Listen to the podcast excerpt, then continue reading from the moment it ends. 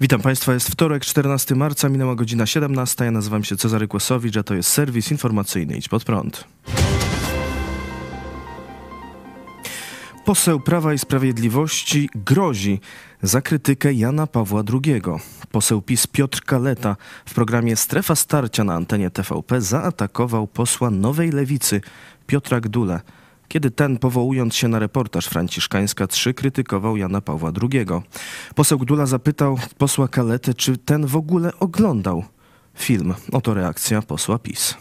I teraz na czym polega Panie problem? pośle, ale tam lewactwo po prostu, lewactwo po prostu w. Polsce ma za dobrze. Bo panie, za tamtych czasów dostałbyś pan pałą po grzbiecie, po łydach.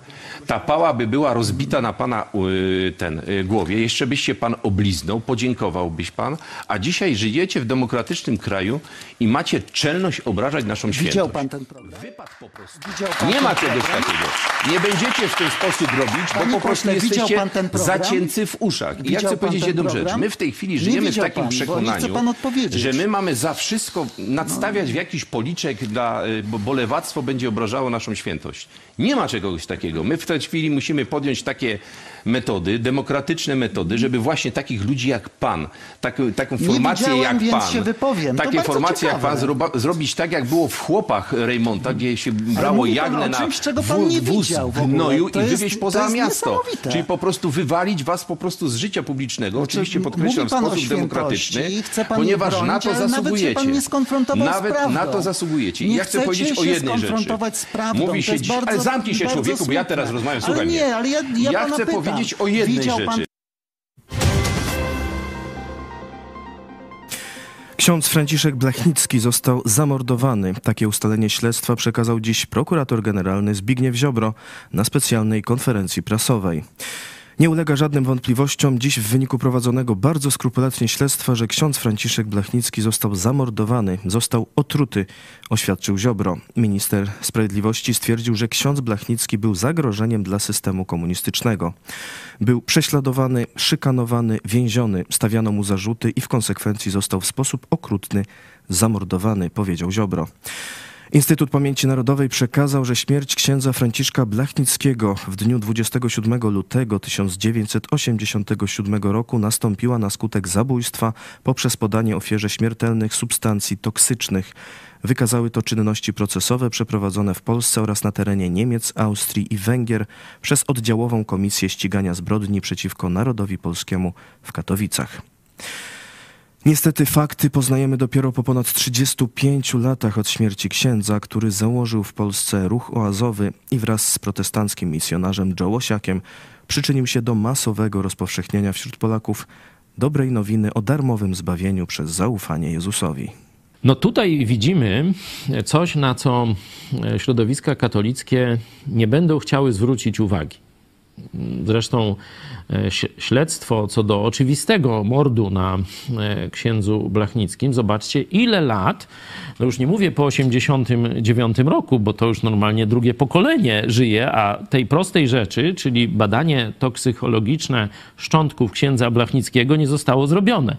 Nie? A przynajmniej wynik jego nie został opublikowany. Zobaczcie, po 89 roku mamy 30 parę lat i tak proste badanie dopiero teraz to jest e, skandal, to są że starzy ludzie, nie? widać, że tu była zmowa katokomuny, żeby tej zbrodni nie rozliczyć, nie wyprowadzić na światło dzienne, że to była zbrodnia i kto ją popełnił, bo tu bardzo łatwo mniej więcej dojść. Krąg podejrzanych jest naprawdę niewielki, to jest kilka osób. To jest dowód, że katokomuna, czyli ta zmowa części hierarchii katolickiej, najwyższej, e, z, z częścią morderców e, tych komunistycznych od Kiszczaka i Jaruzelskiego, ona dalej działa.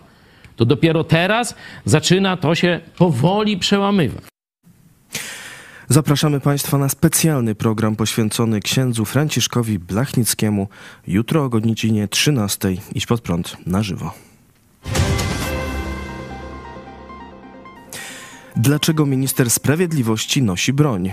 Zbigniew Ziobro odwiedził wczoraj kopalnię węgla brunatnego Bełchatów, kiedy składał wieniec pod tablicą upamiętniającą ofiary wypadków górniczych. Wiatr odsłonił kryjący się pod marynarką pistolet. Sytuację skrzętnie zarejestrowali reporterzy. Jak się okazuje, minister sprawiedliwości miał w kaburze za paskiem pistolet Glock 26. Dlaczego mimo państwowej ochrony nosi on przy sobie broń? To wyjaśniał dziś zapytany o sprawę na konferencji prasowej.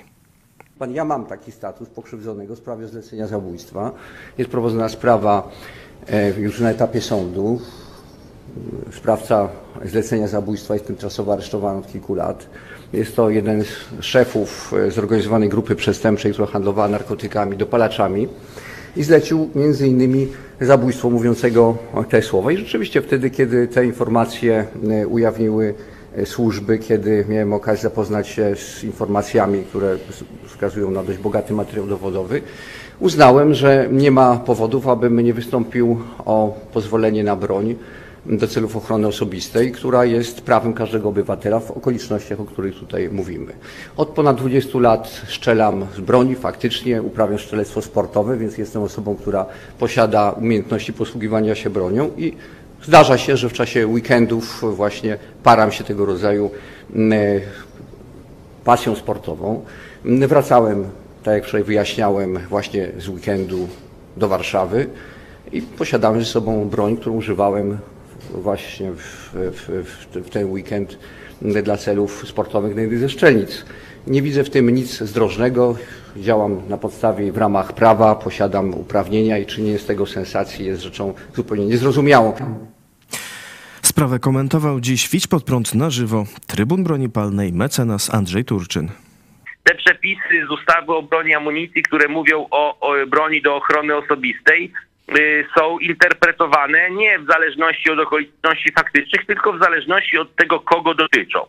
I akurat w przypadku wszelkiego rodzaju rządowych y, kacyków, to oczywiście to jemu się należy, no bo pomimo tego, że ma ochronę, służby ochrony państwa, przeróżne rzeczy, to i tak mu się należą. Tak rozumieją to y, dzielni, dzielni funkcjonariusze z dzielnej polskiej policji, ale tylko w stosunku do rządowych kacyków. Bo gdyby to dotyczyło mnie, czy ciebie, czy państwa, któregokolwiek z państwa, to zapewniam, żebyście pozwolenia na broń do ochrony osobistej nie otrzymali, bo nie dla psa to pozwolenie jest dla kolegów. Odwołano spotkanie z dziennikarzem, który ujawnił prawdę o Janie Pawle II. W ten poniedziałek miało się odbyć w Krakowie spotkanie z dziennikarzem Eke Overbeckiem, autorem głośnej książki Maxima Culpa Jan Paweł II wiedział i jednym z komentatorów w filmie Marcina Gutowskiego Franciszkańska 3. Spotkanie z dziennikarzem zostało jednak odwołane. Organizatorzy nie chcieli narażać autora i gości na zagrożenie przemocą. Obawiali się tego ze względu na napiętą atmosferę, jaka stworzyła, jaką stworzyła narracja polityków i mediów, według których o Janie Pawle II nie wolno powiedzieć nic złego. Wydawnictwa Agora i Nisza wydały wspólne oświadczenie, w którym czytamy po publikacji książki Maksima Kulpa Jan Paweł II wiedział, niderlandzkiego dziennikarza Eke Overbecka oraz jego udziale w głośnym reportażu Marcina Gutowskiego Franciszkańska 3 w TVN24 wokół tematu tuszowania pedofilii przez Karola Wojtyłę i wokół samego Overbecka narasta napięta atmosfera podsycana przez prawicowych polityków i media. Podsycanie nienawiści wobec dziennikarzy głęboko nas, wydawców książki, niepokoi, gdyż może prowadzić do eskalacji nastrojów społecznych, a nawet przemocy.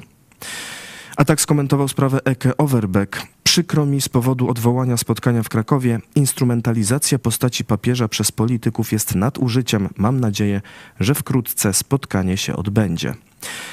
W najbliższym czasie spotkanie z autorem książki Maksima Kulpa planowane jest na 21 marca w Warszawie. 300 zł dla sołtysów. Ta ustawa wkrótce ujrzy światło dzienne, mówił premier Mateusz Morawiecki w sobotę, w Dniu Sołtysa, podczas swojej wizyty w Jaśle. Chodzi o ustawę, która przyznawałaby specjalny 300-złotowy dodatek do emerytury wszystkim sołtysom z odpowiednim stażem. Jak napisał premier na Facebooku, odpowiadamy na Wasze prośby, dlatego wprowadzamy 300 zł dla wszystkich sołtysów jako dodatek do emerytury, którzy przez odpowiedni czas byli na służbie. To odpowiedź na petycję, którą do Senatu złożyło Stowarzyszenie Sołtysów Województwa Podkarpackiego. Jest to także przelicytowanie Solidarnej Polski, która w sobotę zapowiedziała 200 zł dodatku emerytalnego dla sołtysów.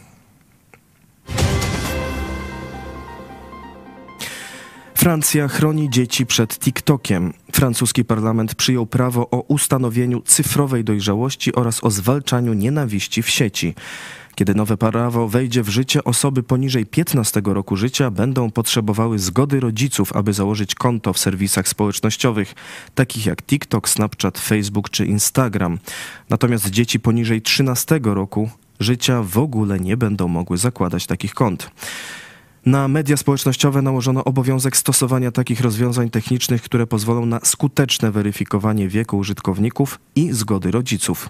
Za niedostosowanie się do regulacji firmom grozi kara finansowa do wysokości 1% światowych obrotów. Obecnie we Francji 80% rodziców przyznaje, że nie wie, co ich dzieci robią w internecie, a ponad 30% mówi, że ich dzieci miały myśli samobójcze z powodu m.in. prześladowania, jakiego doświadczają w serwisach społecznościowych. Ekspert marketingu społecznego dr Caroline Rouen-Mallet w rozmowie z telewizją France 24 tak mówiła o zagrożeniach, jakie czyhają na dzieci w sieci. Posiadanie dostępu do telefonu jest dla dziecka niczym Paryż nocą. Możesz spotkać niewłaściwe osoby, zobaczyć ultra szokujące obrazy, zostać wykorzystany. Żaden rodzic nie zostawiłby ośmiolatka samego w Paryżu. Dorośli muszą chronić swoje dzieci także w świecie cyfrowym. Potencjalny kandydat republikanów nie chce bronić Ukrainy. Gubernator Florydy Ron DeSantis, typowany jako jeden z najpoważniejszych kandydatów partii republikańskiej do ubiegania się o fotel prezydenta Stanów Zjednoczonych w 2024 roku, ujawnił swoje poglądy w telewizji Fox News. DeSantis powiedział w wywiadzie: Podczas gdy USA mają wiele żywotnych interesów narodowych, dalsze wplątywanie się w spór terytorialny między Ukrainą i Rosją nie jest jednym z nich. Oprócz nazwania rosyjskiej inwazji sporem terytorialnym, DeSantis przyznał też m.in., że sprzeciwia się dążeniu do obalenia Władimira Putina. Jest też przeciwny wspieraniu Ukrainy bronią taką jak samoloty F-16 czy rakiety dalekiego zasięgu, co uzasadnił obawą o bezpośredni udział Stanów Zjednoczonych w trwającej wojnie.